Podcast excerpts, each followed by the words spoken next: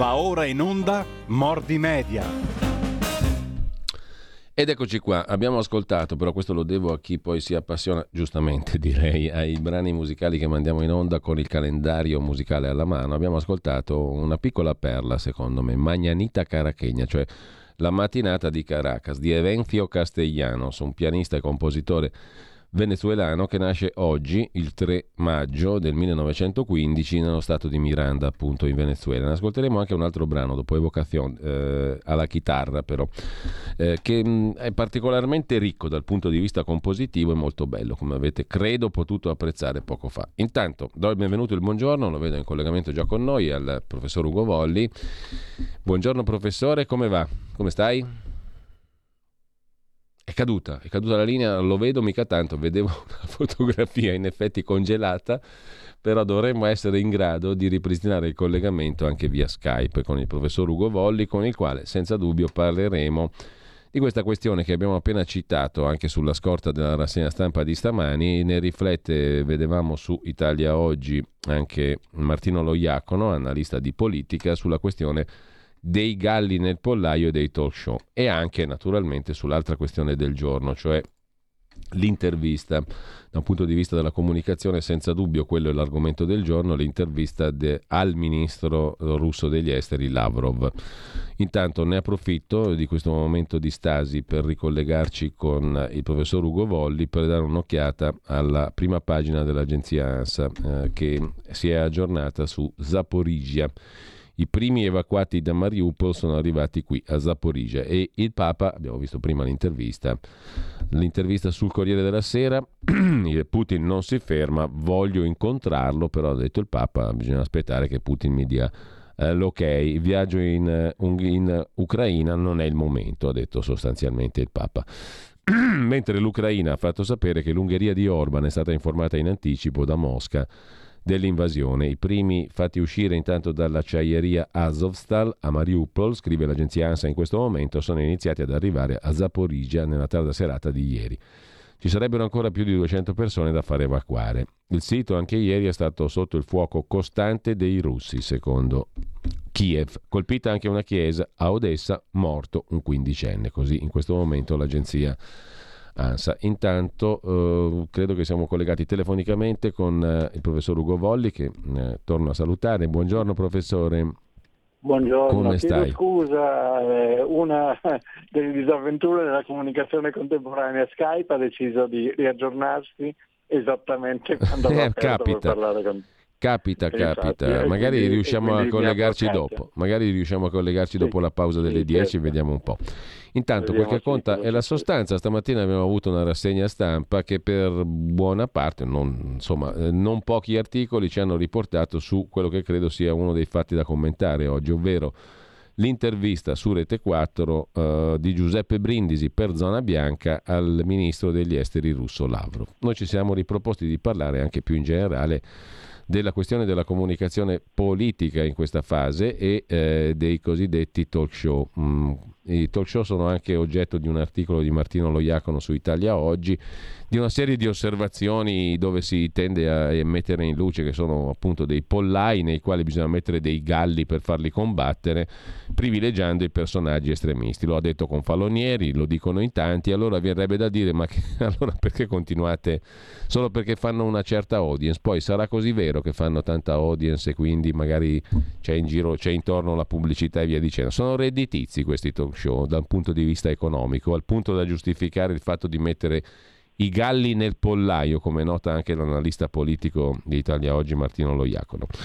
Prima però, naturalmente, io vorrei anche introdurre, professore, la questione del, dell'intervista di Giuseppe Brindisi al ministro degli esteri russo Lavrov. Abbiamo letto il commento di Fiamma Nierenstein, di Filippo Facci, tanti altri oggi sulla stampa. Devo dirti, professore, che io non l'avevo vista in diretta, l'ho recuperata online eh, ieri sera E a me, più di tutto ancora, prima di iniziare la chiacchierata con, eh, con Lavro, quello che mi ha colpito è stata l'introduzione di questa intervista. Ha detto il conduttore, è importante capire gli obiettivi e le ragioni di Mosca e quindi facciamo un confronto con l'uomo che può dirci la sua verità così capiamo quanto si avvicina alla verità vera. Mm? E poi c'è stato il ritratto di Lavrov in un servizio, intelligente, astuto, equilibrista, audace, falco e anche colomba, abile, scrupoloso nel costruire la sua verità, dotato di carisma, di zelo, di temperamento duro, un diplomatico rispettato in tutto il mondo. No, niente male, insomma, no? come introduzione. Sì, eh, e c'è anche la conclusione da citare quando, quando um, vi hanno augurato buon lavoro, che è abbastanza, è abbastanza interessante eh, considerando il tipo di lavoro che fa e il tipo di lavoro che sta facendo la ecco. Russia in questo momento. Poi ti introduco subito un altro aspetto, poi ti lascio la parola, professore. Ma a me ha colpito però all'inverso anche quello che è stata la presa di posizione di Draghi. Non mi è piaciuto, devo dire, come giornalista, che un presidente del Consiglio senza dirlo, ma abbiamo capito tutti che si riferiva a un giornalista, cioè Giuseppe Brindisi di Rete 4, lo abbia sostanzialmente accusato di aver fatto un lavoro sporco. Perché quello è. Allora, se sei il presidente del Consiglio, io sarò fatto male, professore, però mi spiace, mm. se tu sei presidente del Consiglio e mi accusi di aver fatto un lavoro sporco, me lo devi anche dimostrare. Poi qualcuno potrà dire ci penserà il Copasir di Adolfo Urso a dimostrare che questo qui, magari Brindisi, il giornalista, era pagato dai servizi russi, oppure, se non pagato, diciamo era al soldo ideologico politico dei servizi russi, o magari il suo padrone, Mediaset, Berlusconi, chi sia. Insomma, Draghi con quelle parole ha detto ha fatto un lavoro sporco, ha fatto capire che c'era qualcosa di losco. E questa cosa non mi mette tranquillo, cioè non mi piace, mi devo dire la verità, non mi piace. Tu cosa ne pensi, professore? Allora, io sono iscritto all'ordine dei giornalisti da tanti anni, come pubblicista.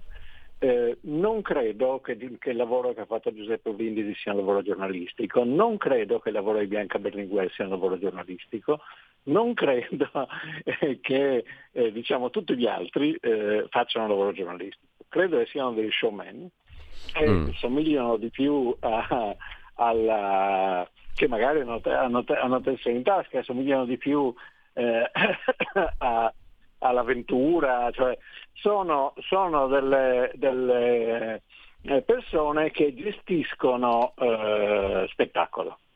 Eh, questo è il, punto, è il, punto, fondamentale. Gestiscono uno spettacolo, questa è una cosa da, secondo me da dire, da dire subito, che è molto, economicamente conveniente, non perché faccia necessariamente mm. grandi audience, ma perché costa pochissimo. No, ri... sì, certo. Nel, sen... eh. No, no, è un dato di fatto. No, no, ma appunto offerto... dico, è vero, se uno ci pensa, Orsini, costa poco. Eh. Eh, costa pochissimo. Quando hanno offerto Orsini, che è la star del momento, cos'erano 2000 euro a puntata? Sì. Eh, eh, diciamo che eh, se uno pensa a quel che costa una serie eh, di una fiction o a quello che costa anche un varietà con il suo bravo musicisti, balletti, eh, eh, quello che costa un, un, cantante, eccetera, i costi sono, vero, sono ridottissimi. Quest, questa è la ragione e quindi poi mh, eh, hanno anche una, una, mm, capacità di audience perché eh, se succede il combattimento di, di, galli oppure la box o, oppure mh, mm, eh, diciamo, tutto quello di cui magari parleremo, eh, c'è, ehm, c'è, tanto ritorno di, ehm, eh, eh, di, di, di eco diciamo, da parte di altri, di altri mezzi e questo in qualche modo magari eh, incuriosisce almeno una parte della, della gente e quindi produce, mm, eh, produce, audience, produce abbastanza audience da rendere, da rendere redditizi questi, eh, questi talk, anche se di solito poi stanno eh, abbastanza in basso nella classifica delle, eh, delle, eh, mm. Delle, audience eh, in generale, cioè è difficile che un talk abbia sopra il, l'8% della, dell'audience, però eh, funziona, da questo punto di, funziona dal punto di vista dei costi e funziona dal punto di vista della, eh, diciamo dell'eco di stampa e della costruzione di immagini. Infine funziona perché eh, diciamo, il, eh, il talk è il modo in cui eh, un editore o uno di questi che tu chiami giornalisti, che io chiamo showman mm. o showwomen, eh, eh, può fare dei favori, no? cioè può eh, chiamare dei potenti, eccetera. Allora, eh, questo è molto, è posizionare politicamente il proprio, il proprio editore. Questo è il caso, secondo me, clamorosamente della Sette, ma è il caso mm. anche di, eh, Rete, di, di, della rete 3 della RAI, eccetera, che fanno in, non potendo farlo tanto nei telegiornali che sono eh, più monitorati, sorvegliati e che in qualche modo dovrebbero avere, si suppone che abbiano qualche rapporto con i fatti, ehm, eh, lo fanno con i talk, cioè vendono ai loro eh, protettori politici, eh, italiani o stranieri, mm. eh, una, eh, un audience gli danno modo di, eh, di esprimersi o direttamente o attraverso eh, diciamo, i, loro, eh, i, i, loro, amici, mettiamola, mettiamola, mettiamola così. E, e, quindi eh, si riproduce il vecchissimo rapporto che la televisione italiana ha sempre avuto con la politica, che era quella di, eh, di fare la G-Prop, cioè di fare lo strumento eh, propagandistico. Eh, ricordiamoci che eh, il soprannome di Rai 3 Tele Kabul, perché era la, eh, sì, la, sì. la, rete del, del, del PC, risale al tempo in cui i russi, invece di invadere i russi che allora si chiamavano sovietici, invece di invadere l'Ucraina stavano invadendo l'Afghanistan, prima ancora ci andassero gli americani, eccetera, cioè eh, stiamo parlando del, degli, dell'inizio di, di Rai 3 degli anni, degli anni 80. Eccetera. Questo tipo di cose vale per Rai 3, ma vale per, per, per tutte le altre ed è un, um, una funzionalità eh, della eh, comunicazione italiana eh, che nel caso dei canali televisivi è in genere anche peggiore di quanto è nel caso dei giornali che spesso sono, sono pessimi da questo punto di vista, cioè sono moneta, non, non, non vendono informazioni ai loro lettori, ma vendono lettori alla, eh, ai loro protettori politici, vendono, vendono lettori o e lettori, eh, poi non sempre ci riescono, però insomma ehm, credo che la, eh, se uno si interroga eh, su cosa mh, eh, hanno fatto in queste, mh, in queste settimane i talk show, deve chiedersi qual è l'interesse di eh, Cairo, qual è l'interesse di Berlusconi, eh, qual è l'interesse dei, della lottizzazione della RAI e, eh, e trarne delle, eh, delle, delle, conseguenze abbastanza precise. Da questo punto di mm. vista eh, forse l'intervento di Draghi si capisce. Ecco, no, ti dico la verità, io fatico diciamo, ad accettarlo in termini di principio o, oltre che in sì. termini di contenuto, perché non mi piace che un presidente del oggi tocca a Brindisi, domani potrebbe toccare a me o a te perché siamo iscritti all'ordine tutti e due o a qualcun altro che venga accusato di aver fatto un lavoro strano, ha detto, e l'ha detto un presidente del Consiglio, cioè se fosse stata una libera opinione di chiunque va benissimo.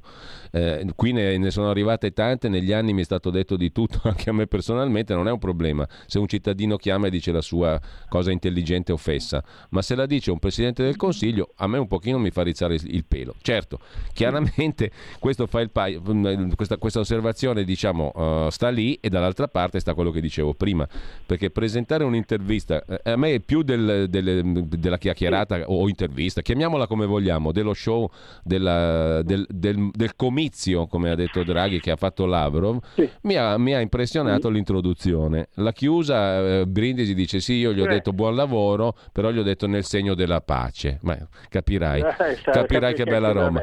No, eh, che, che ipocrisia. Il, problema, il, problema, è questo, cioè tu ti trovi, tu fai giornalista. Però c'è un altro aspetto, eh, scusami tu, professore, tu, professore ti, ti, fermo un attimo, scusami, volevo dire un'altra cosa. Questo ragionamento che stavo facendo mi conduce a un altro punto della questione, cioè molto spesso io mi, mi, mi trovo a disagio anche perché vengo, come dire, mi, mi sembra che mi prendano per cretino. Cioè il fatto che Lavrov abbia detto che Hitler era un ebreo è una cosa talmente vomitevole, oscena, schifosa, che credo che una coscienza normale diciamo, sia, sia ripugnata da quel fatto. E il fatto che però il giornalista in questione non gli eccepisca nulla no? nel momento in cui questo lo dice, già te la dice lunga, sia su Lavrov che sul giornalista. Allora io, cittadino normale, sarò in grado di farmi un'opinione o devo essere preso sempre con l'anello al naso e portato di qua e di là? Cioè io ho sentito un sacco di commenti di gente che diceva quello lì era drogato Lavrov mentre parlava e poi ripete sempre la solita solita cosa, oggi ci ha messo il carico da 90 con Hitler ebreo, no? Però eh, voglio dire, il, la persona normale, diciamo, che guarda quella, quella spettacolo, sarà in grado di farsi da solo un giudizio o dobbiamo sempre metterci delle regole, delle cose? Cioè a me alla fine mi va bene, come scrive su Tempi eh, Rodolfo Casadei, non mi va così male che Lavrov abbia fatto sta cosa, perché così abbiamo capito tante cose, o no? Siamo in grado di capirle. O, o forse c'è un aspetto per cui diventa pericoloso tutto ciò? Ecco, questo è il punto. Io a volte mi sento sempre preso come un cretino, ma sarò in grado di giudicare da solo o no? Cose tra l'altro talmente evidenti e macroscopiche come questa, cioè un ministro degli esteri russo che dice una, fe- una, una, cosa bestiale di quel genere mi dà già l'idea di uno che è bollito, cioè è, è, andato, è perso, cioè, capisci? Fa più danno ancora, che, fallo parlare di più ancora, che quello si rovina da solo, mi verrebbe da dire. Allora, il, il discorso eh, diciamo, andrebbe un po', un po sciolto. Eh, la prima cosa è questa, io dicevo che questo, questo, intervistatore non ha fatto un lavoro giornalistico non solo perché non gli ha contestato questo, ma perché non gli ha contestato niente rispetto mm. alla, a, a, all'Ucraina. Cioè tu che, sai, che fai il giornalista... Ma se anche questa cosa della nazificazione non se ne può più, cioè, ma, sì, ma, veramente tanta infatti. gente io ho sentito che diceva ma come fa questo qui a dire queste stupidaggini? Nazificazione. Eh, eh, sì, eh, poi questo è un altro discorso ancora. Intanto eh, va detto che Brindisi non ha fatto, cioè ha fatto un lavoro strano, mm. questo lo dico io che non sono Presidente del Consiglio, nel senso che eh, un giornalista avendo di fronte un eh, un personaggio del genere, in una situazione del genere forse gli fa delle domande scomode, ce n'è tantine da fare sull'Ucraina. Mm, sì, sì. Non, non, non, le ha solo contestato questo, non gli ha, non gli ha chiesto sostanzialmente dei crimini di guerra, non gli ha chiesto del perché se, eh, se l'Italia decide che, eh, non lo so, eh, la, in Francia c'è la, la fascistizzazione perché il 25% eh, dei francesi ha votato per la Le Pen eh, se, può, se, può, invadere la Francia, non le ha chiesto una serie di cose abbastanza elementari, non ha fatto un lavoro, non ha fatto un'intervista, sostanzialmente ha fatto una comparsata, l'ha fatto parlare, eccetera. Allora uno, eh, non so se...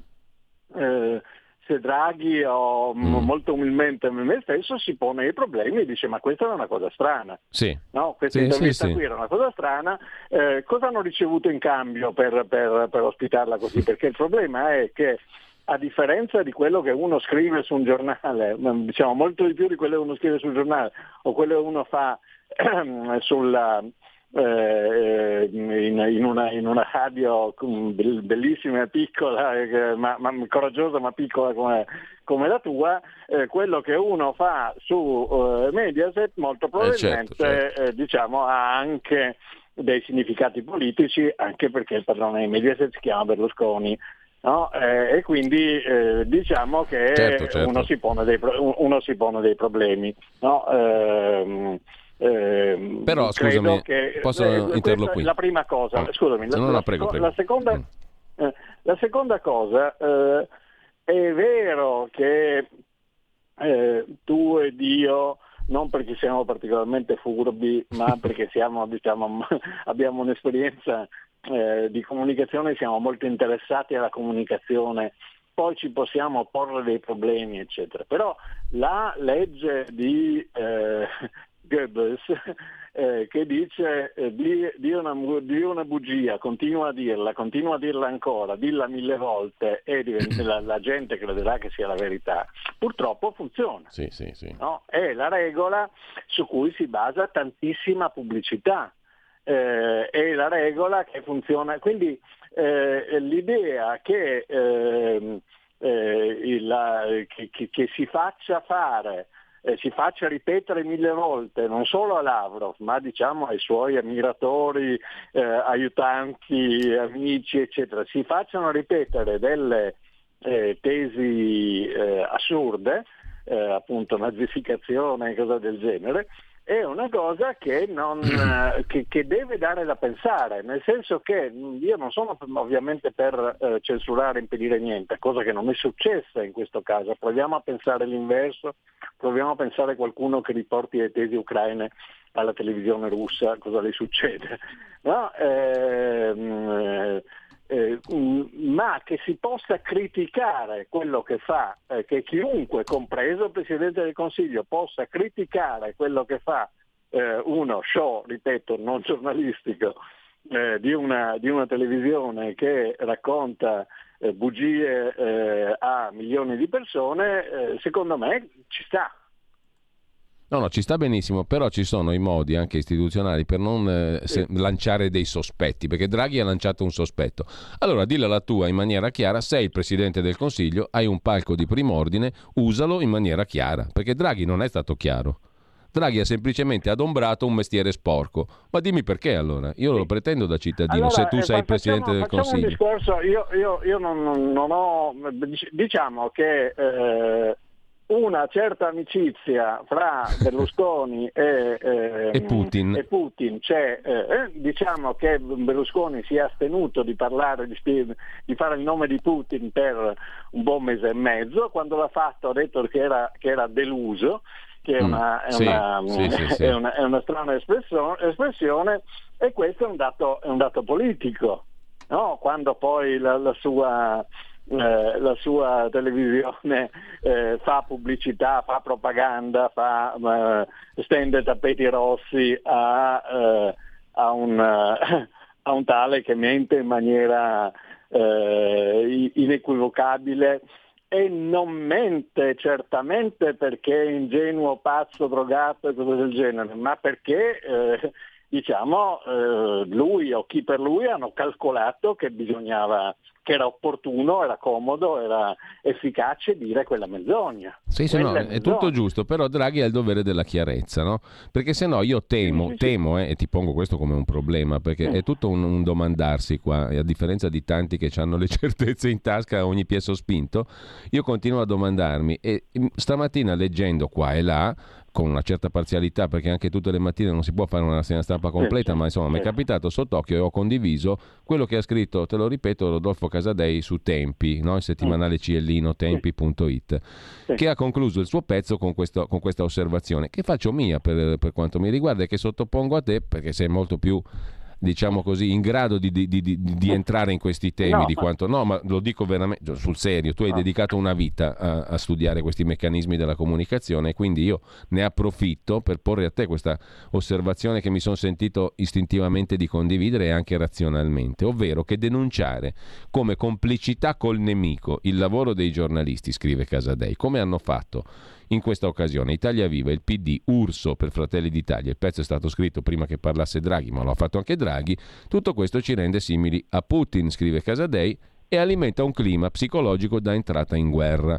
Quando le poche carte in mano a un paese come l'Italia di oggi per aprire spiragli verso un percorso di pace stanno nell'esistenza di spazi di confronto, come sono pur sempre le tv e in generale i media anche facendo emergere tutti i limiti come hai fatto giustamente tu e come avevo notato anch'io perché non si può eh, introdurre uno come Lavro con quella con quella... Posso commentare prego, prego, prego, prego, prego, prego. Nel senso che è evidente che eh, da, dalle ultime osservazioni, aprire spazi e cose del genere, è eh, evidente che la presa di posizione di Casadei non è una presa di posizione in, in, in difesa della libertà del giornalismo, è una presa di posizione in difesa di, un, di una diversa linea politica, mm. cosa che può essere benissimo, eh, cioè ha tutto il diritto di farlo per carità, no? eh, però non, non è che lui mm. eh, sia così neutro, eccetera, che a lui, a lui eh, è sembrato che questo comizio di, di, di Lavrov fosse uno spazio verso il, eh, gli spiragli di pace e che quindi in qualche modo noi dobbiamo esprimere comprensione per uno che dice parla di nazificazione, sì, che parla sì. di Hitler ebreo, e, e tut, eccetera, eccetera. E questo è il punto.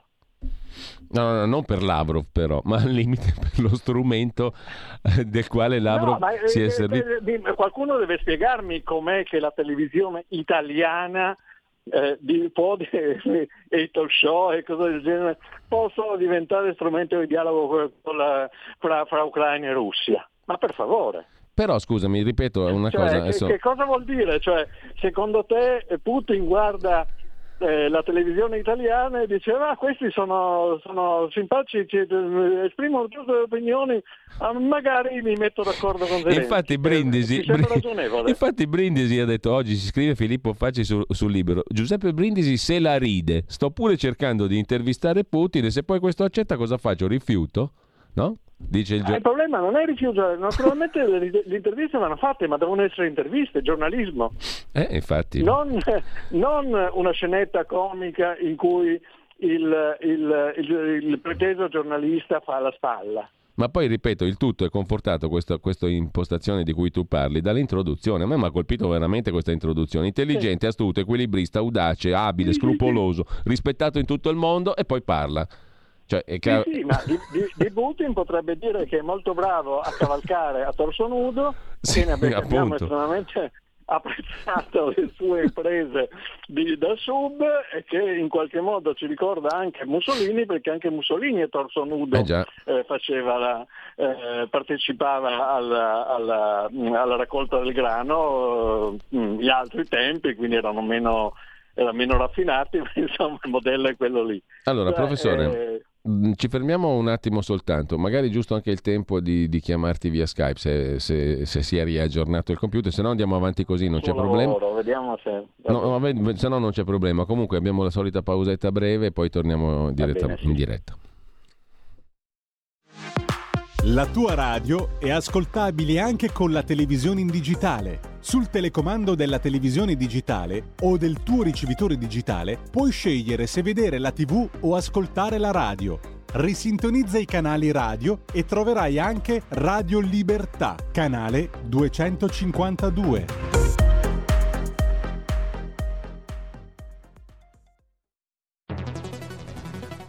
Scegli la Lega, dai forza alle tue battaglie. Nella dichiarazione dei redditi scrivi il codice D43. È semplice e non ti costa nulla. Il tuo sostegno vale 2 per 1000. Messaggio autogestito Lega per Salvini Premier. Stai ascoltando Radio Libertà, la tua voce libera, senza filtri né censure, la tua radio. Rieccoci in onda con il professor Ugo Volli, sempre in collegamento telefonico. Professore, ehm, eh. continuando a riflettere su questa questione, eh, noi abbiamo parlato di talk show prima, ma questo qui non è stato un talk show, o meglio, eh, è stato uno show, un talk show se vogliamo prenderlo alla lettera, dove però ha parlato uno solo, no? cioè il ministro sì. degli esteri russo, quindi non è il classico pollaio. Lì c'era uno che ha fatto il suo comizio.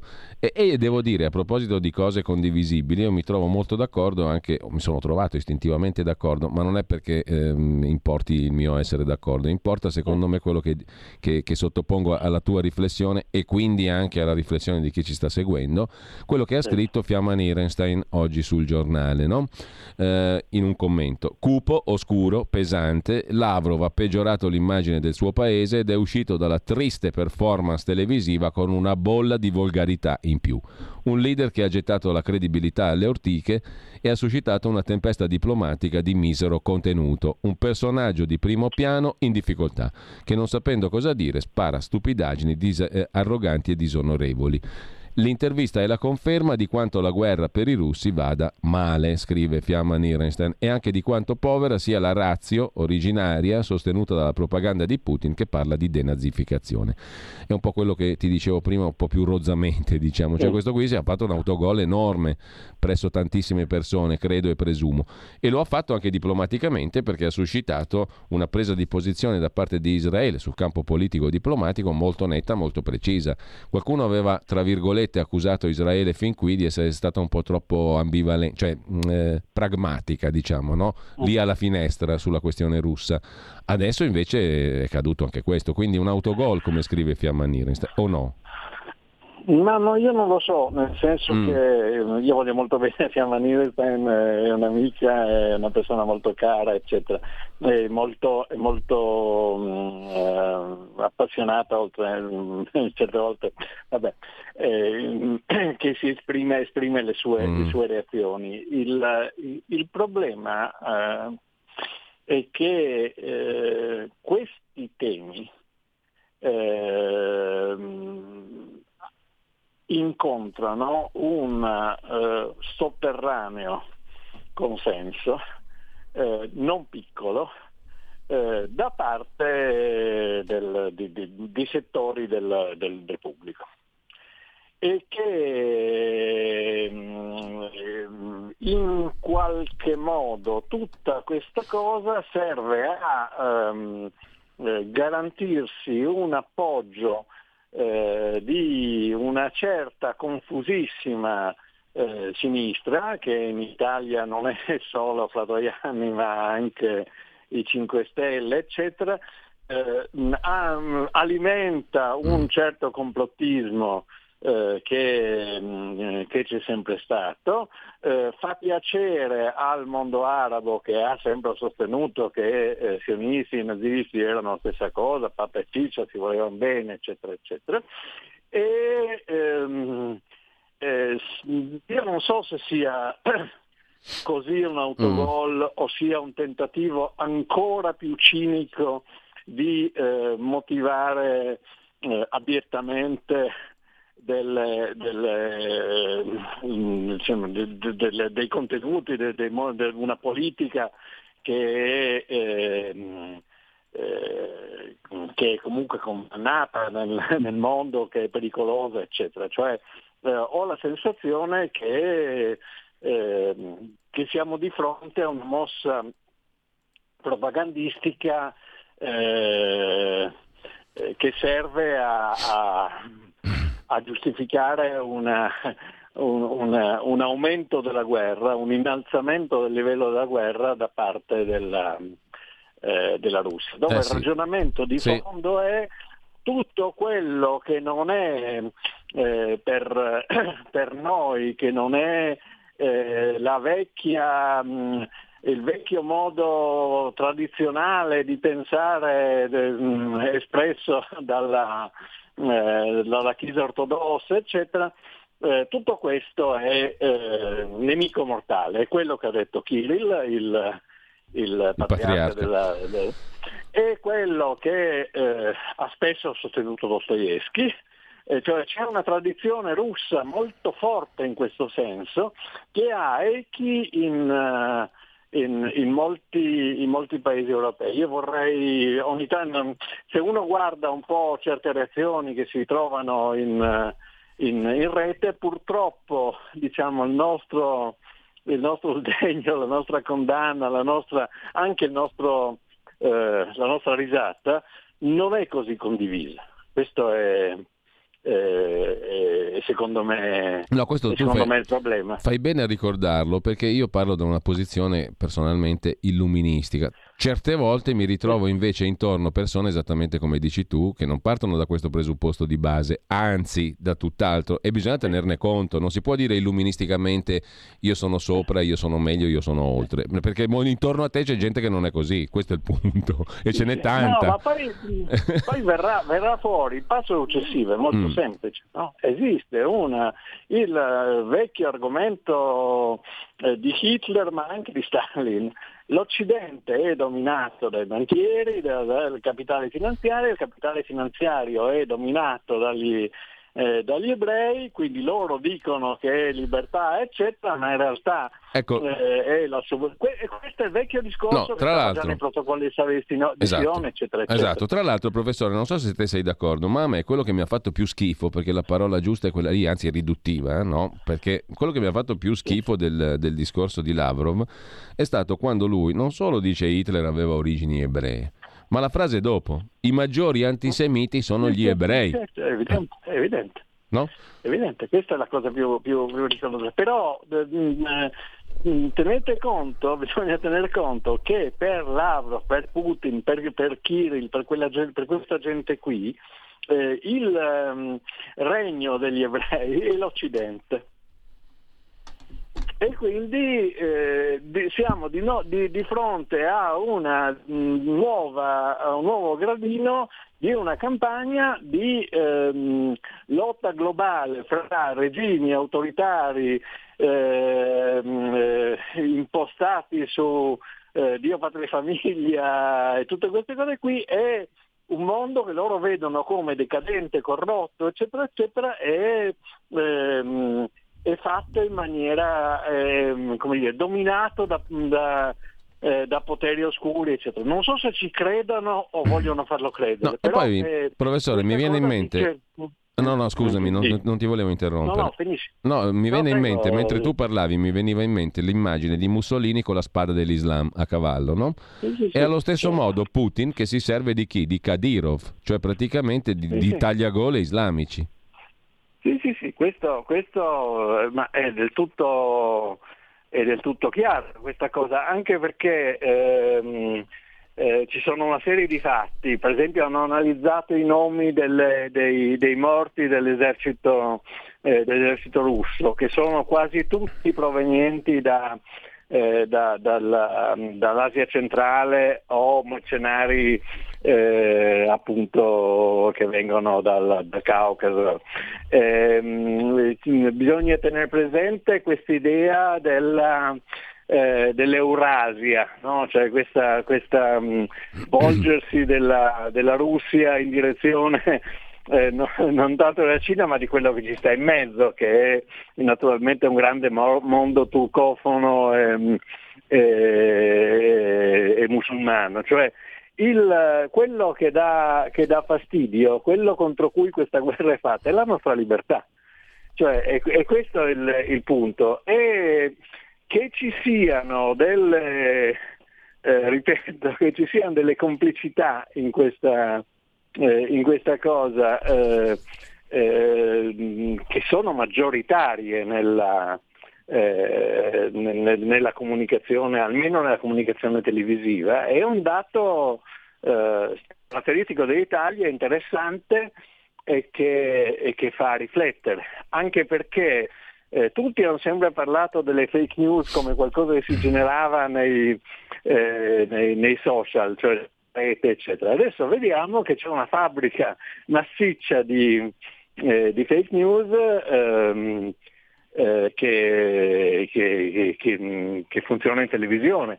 Ricordo infine, eh, credo che, eh, la, la, battuta di Lavrov è stata anticipata dalla battuta di Orsini, da un paio di battute di Orsini, quando Orsini ha detto ma in fondo Hitler non voleva la guerra, la guerra della seconda guerra mondiale, la guerra è stata colpa della, ehm, della Gran Bretagna e della, e della, Francia più o meno eh, e poi eh, insomma, si viveva bene quando i, i, le SS sono state corrette eccetera eccetera. Quindi il concetto è eh, denazificare eh, in qualche modo eh, vuol dire lottare contro, contro, la democrazia e però tutto sommato gli, i tratti che uniscono il, il nazismo e il regime, il regime attuale della, della Russia non vanno tanto criticati perché la colpa principale è sempre dell'Occidente. Ecco, c'è un ascoltatore che manda un messaggio, ma quanti giornalisti fanno domande scomode a Draghi in conferenza stampa? Eh, di cosa stiamo parlando? Tutte le interviste con personaggi sensibili hanno domande concordate, è ipocrisia. Ma, eh, allora, allora, rinunciamo a parlare di giornalismo. infatti, no, aboliamolo. A parte, a parte, il fatto che a me eh, non, non, sembra proprio che sia, eh, che sia così, eh, ci, sono stati dei momenti in cui non c'erano le, le, le domande solo, ed era stato il momento della presidenza del Consiglio di Conte. Eh, mi sembra che mh, mm, quando per esempio c'è stata la conferenza stampa prima eh, della, dell'elezione del Presidente della Repubblica, un paio di cose pungenti contro, contro Draghi siano venute fuori, che Draghi abbia risposto. Cioè non, non, credo che fossero, eh, che fossero concordate, eccetera. È chiaro che ehm, eh, è chiaro che Lavrov deve aver fatto un accordo non col giornalista ma con Mediaset eh, in cui eh, si assicurava di non essere sottoposto a domande, eh, a domande sgradevoli. E però eh, qui si pone il problema del perché hanno accettato. Altra domanda, uh, sto scorrendo un po' caoticamente i messaggi WhatsApp. Um, scrive Gianni da Roma: Vi risulta che quando il famoso conduttore Rai, credo sia Fazio, intervistò Obama, premio Nobel per la pace, e gli chiese conto dei bombardamenti mortali sulla Libia? A me no, e non ci fu cancane indignato. Curioso, vero? scrive Gianni da Roma. Eh, c'è, c'è una... Eh, allora, eh, Obama è stato oggetto di un culto eh, preventivo eh, abbastanza bizzarro. No? Eh, ha avuto il premio Nobel per la pace eh, pochi mesi dopo essere entrato al, alla, alla, presidenza e prima di mettersi a fare, a fare, le guerre, quindi è stata una cosa il piccolo problema è che eh, quando Obama è stato intervistato da Fazio non era il eh, rappresentante ehm, politico di una potenza in guerra, cioè stava, il, la, la, questione è quella, secondo me andrebbe posta in, questo, in, questa maniera, quando c'era il Vietnam ehm, si faceva intervistare Nixon oppure, eh, oppure eh, i, suoi, i, suoi, i, suoi, ministri degli esteri o, o della, della, sicurezza nazionale. No, non si facevano intervistare su una televisione straniera. No, la bizzarria è quella di un ministro degli esteri di una grande potenza in, eh, in, in guerra eh, che eh, si fa intervistare al, all'estero e questa intervista non, eh, non pone i problemi, i problemi veri. Eh, dopodiché ai pensionati eh, come, come, Obama forse non sì. si chiede. Scrive Luciana, Luciana da Udine, grazie professore, lei ha anticipato il mio giudizio su questi virgolette conduttori compiacenti con il proprio padrone. Giornalismo uguale un optional, scrive Luciana. E questo aprirebbe un, un bel tema grande. Eh? Cioè cosa significa eh, fare giornalismo? In effetti, prendendola ah, più larga. Il giornalismo lo faceva eh. la Fallaci, la Fallaci eh, è, andata da, è andata da Comeini e le ha fatto le domande sgradevoli. il giornalismo non è...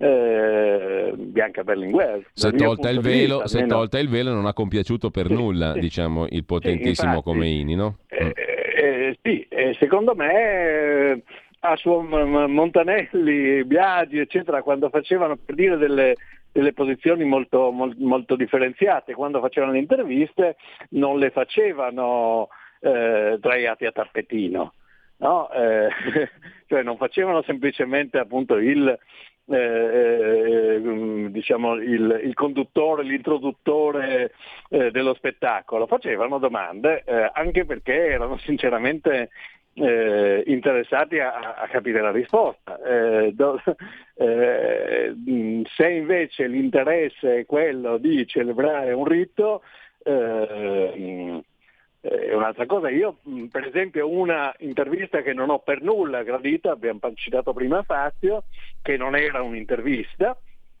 è stata quella di Fazio al Papa, che mi è sembrata di nuovo una, una situazione in cui si è rinunciato a fare il giornalismo. È vero che quello lì è il Papa e che va trattato con tutto il rispetto, eccetera. Però se lui si sottopone, non, non fa un discorso, come può benissimo fare, ma si sottopone all'intervista, deve essere un'intervista, devi porgli delle questioni eh, difficili, non mm. devi dirgli eh, già dall'inizio, come lei ha detto giustamente, eccetera, eccetera, me lo conferma, eh, come ha fatto Fazio. Eh, eh, questo è un problema proprio di mancanza di, di giornalismo nella, eh, nel, nel, nella, in quello che si chiama infotainment Però il, il, difetto è nel manico, perché se te hai un padrone fin dall'inizio è chiaro che compiaci sì. quel padrone lì, punto. Se sei entrato in RAI perché sei targato politicamente e non c'è altra maniera di entrarci fondamentalmente, sì. per dirne una, certo. è chiaro che devi compiacere il padrone. Il giornalismo è un optional, come dice giustamente Luciana da Udine, no? Sì, sì, ma la cosa che, che andrebbe spiegata e capita, cioè tutto diventa molto più chiaro se si capisce che questa cosa qui è uno spettacolo. No? E nello spettacolo poi capita che arrivi il potente di turno che, eh, eh, che può essere magari appunto una persona spiritualmente eh, importante come un papa oppure uno politicamente importante che segue la sua, ehm, la sua agenda, segue, um, usa quell'occasione per dire quello, quello che vuol dire ma tutto questo che fare dal punto di vista suo è un'occasione di indottrinamento, so, di evangelizzazione per il Papa e di propaganda politica per Lavrov. Dal punto, dal punto di vista dello spettatore, attenzione, non è giornalismo, ma è, eh, è show. No, è, eh, e mostrare eventualmente guarda che siamo, come siamo bravi che riusciamo ad avere eh, il campione del mondo di eh, eh pentathlon piuttosto che il Papa piuttosto che il ministro degli esteri. Cioè questa è la cosa. Sono elementi di show. Vi mostro, eh, vi, vi mostro eh, gli uccellini dell'Antartide che, che combattono. Vi mostro i, le, le, come, come era fatto il il circo massimo ai tempi di Roma, vi mostro come il Papa, eccetera, eccetera. Si tratta di, di spettacolo, non si tratta né di scienza né di storia né di giornalismo. Allora, c'è un altro messaggio, eh, lo giro al volo, eh, un attimo perché me lo sono perso, eh, che riguardava gli oligarchi russi non allineati. Eccolo qua, gli oligarchi non allineati stanno morendo assassinati. Cosa ne pensate? Punto di domanda, scrive l'ascoltatore.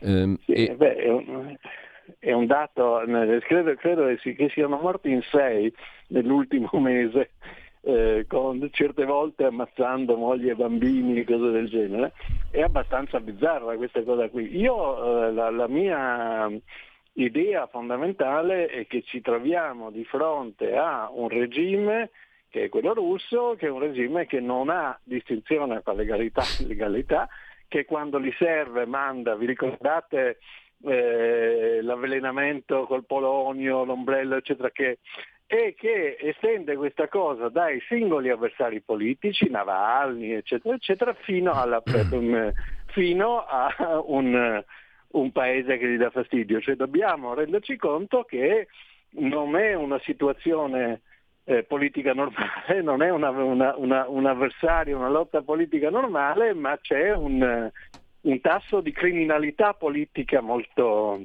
eh, molto elevato.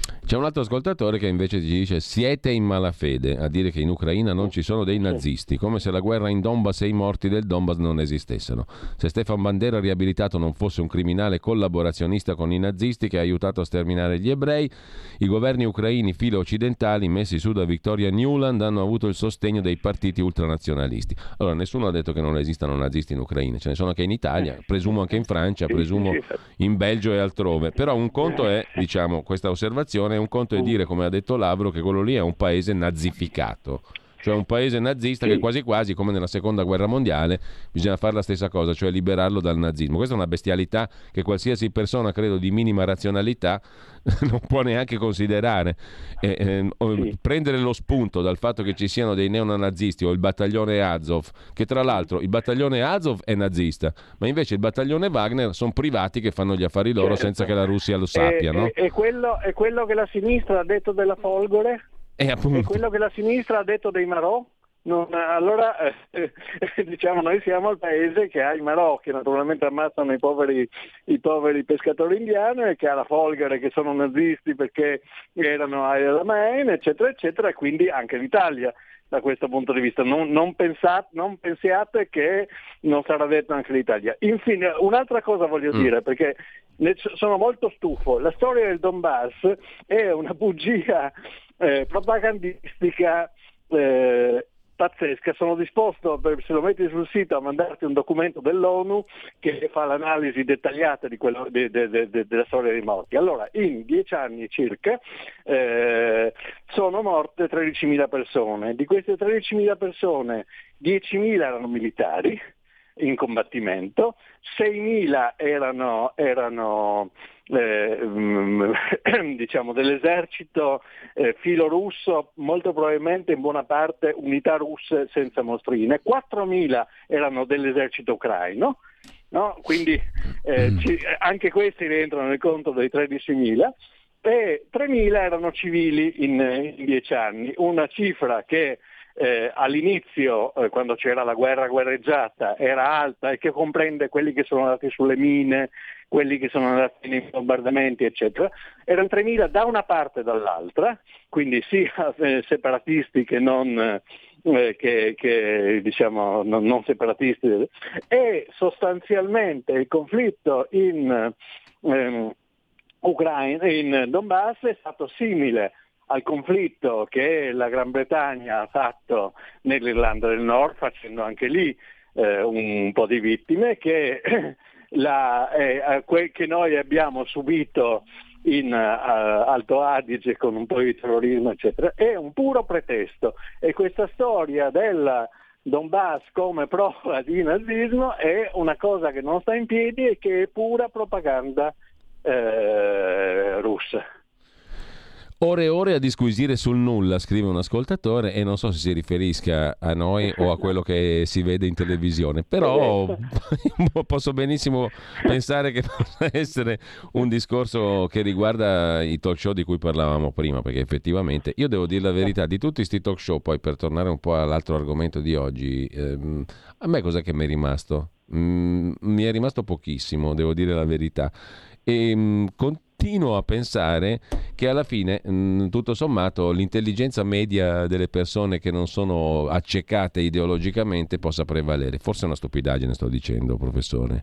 Forse sottovaluto. Speriamo, sper, speriamo di sì. Cioè, mm, la cosa del talk show, non siamo riusciti a parlarne, mm. c'è un meccanismo di creazione del personaggio. Mm. No? Per cui cioè, eh, la, la, la, quando uno pensa al talk show deve pensare al, ehm, al circo. Deve pensare, nel circo ci sono i nani, le ballerine, gli acrobati, le, le, le, bestie feroci, eccetera, eccetera, che devono essere tutti molto strani, eh, almeno un po' strani, per attirare, attirare, l'attenzione. Fanno il loro numero, ricevono gli applausi, loro hanno l'interesse a mostrare le loro, le loro cose, il circo ha interesse nel, nel fare vedere questa, eh, questa fantasmagoria di... e eh, il problema è che rispetto al circo il talk show eh, poi ha sua, eh, un suo orientamento e quindi monta i numeri dei personaggi monta il eh, domatore, l'acrobata che si tiene eh, sette bastoni sulla testa e cose del genere, in maniera tale che da far prevalere eh, quel personaggio e quella tesi. Da questo punto di vista mm. Eh, va mm. fortemente analizzata la figura di Orsini, che è perfetta da questo punto di vista, perché è un bel ragazzo, eh, parla con molto, con molto impeto, produce dei memi, esattamente come quelli della eh, della rete funziona per, eh, per, per, attrarre il pubblico, se fa delle cose di cui gli altri parlano, per cui eh, continueranno a, a atterrarsi eh, gli spettatori curiosi e così via, sono numeri da circo. Tra l'altro ci vuole del tempo per fare i meme, per stare sui social, per twittare e compagnia. Ma io non so dove lo trovano questi che fanno i professori che studiano il tempo. Cioè io non riesco a trovare il ah, tempo ah, neanche per fare altro, per fare una corsetta o per fare un po' di sport e questi trovano il tempo per fare tutto.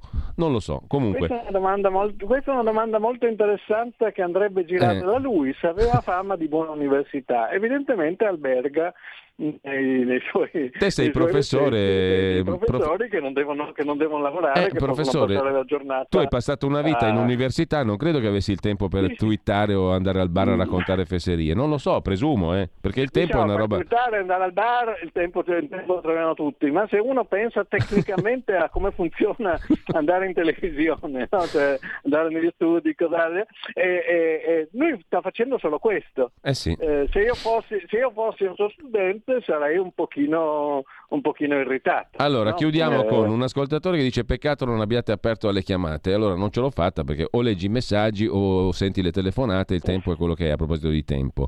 Per stemperare, leggo questa di Gianluca, eh, la tensione sul tema di oggi, che non è tensione, è discussione, meno male, per fortuna. Concludiamo dicendo che a questo mondo il conduttore, con la C maiuscola, mi piace la maiuscola Gianluca, è solo quel materiale che permette il passaggio di corrente elettrica. Io condivido. Va eh, bene. Forse, forse, il conduttore è anche quello che nell'autobus sta lì davanti al volante e c'è scritto non parlate al conduttore.